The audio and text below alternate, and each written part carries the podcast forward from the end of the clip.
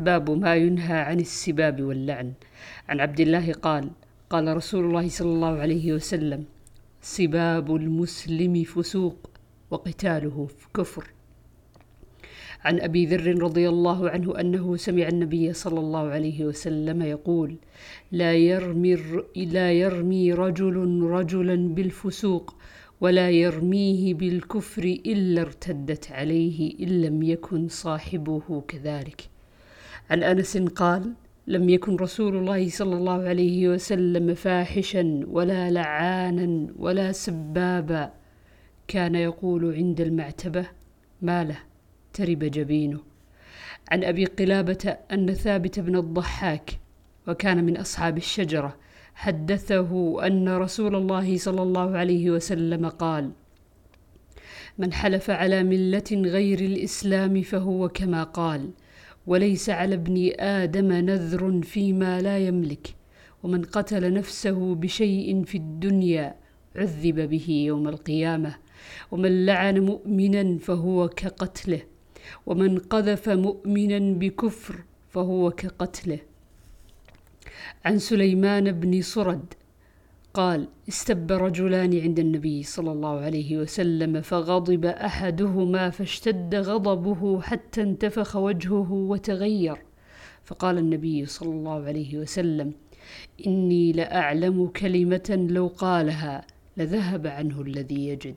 فانطلق إليه الرجل فأخبره بقول النبي صلى الله عليه وسلم وقال تعوذ بالله من الشيطان. فقال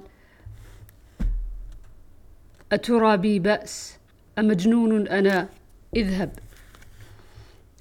وعن عبادة بن الصامت قال خرج رسول الله صلى الله عليه وسلم ليخبر الناس بليلة القدر فتلاحى رجلان من المسلمين. قال النبي صلى الله عليه وسلم خرجت لأخبركم فتلاحى فلان وفلان وإنها رفعت وعسى أن يكون خيرا لكم. فالتمسوها في التاسعة والسابعة والخامسة. عن أبي ذر قال رأيت علي عن المعرور وهو ابن سويد. عن أبي ذر قال رأيت عليه بردا وعلى غلامه بردا. فقلت لو أخذت هذا فلبسته كانت حلة وأعطيته ثوبا آخر.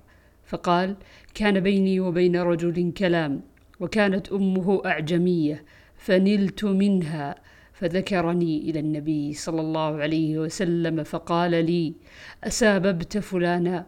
قلت نعم. قال أفنلت من أمه؟ قلت نعم. قال إنك امرؤ فيك جاهلية.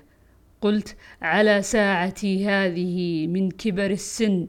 قال نعم. هم إخوانكم. جعلكم جعلهم الله تحت أيديكم.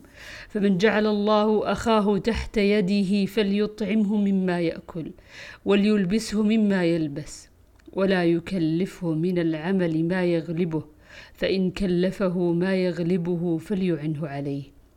باب ما يجوز من ذكر الناس نحو قولهم الطويل والقصير. وقال النبي صلى الله عليه وسلم ما يقول ذو اليدين وما لا يراد به شين الرجل. عن أبي هريرة قال صلى بنا النبي صلى الله عليه وسلم الظهر ركعتين ثم سلم ثم قام إلى خشبة في مقدم المسجد ووضع يده عليها. وفي القوم يومئذ أبو بكر وعمر.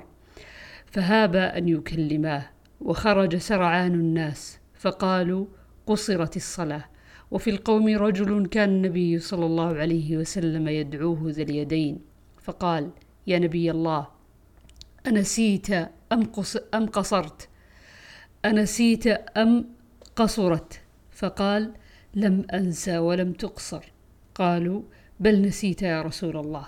قال صدق ذو اليدين.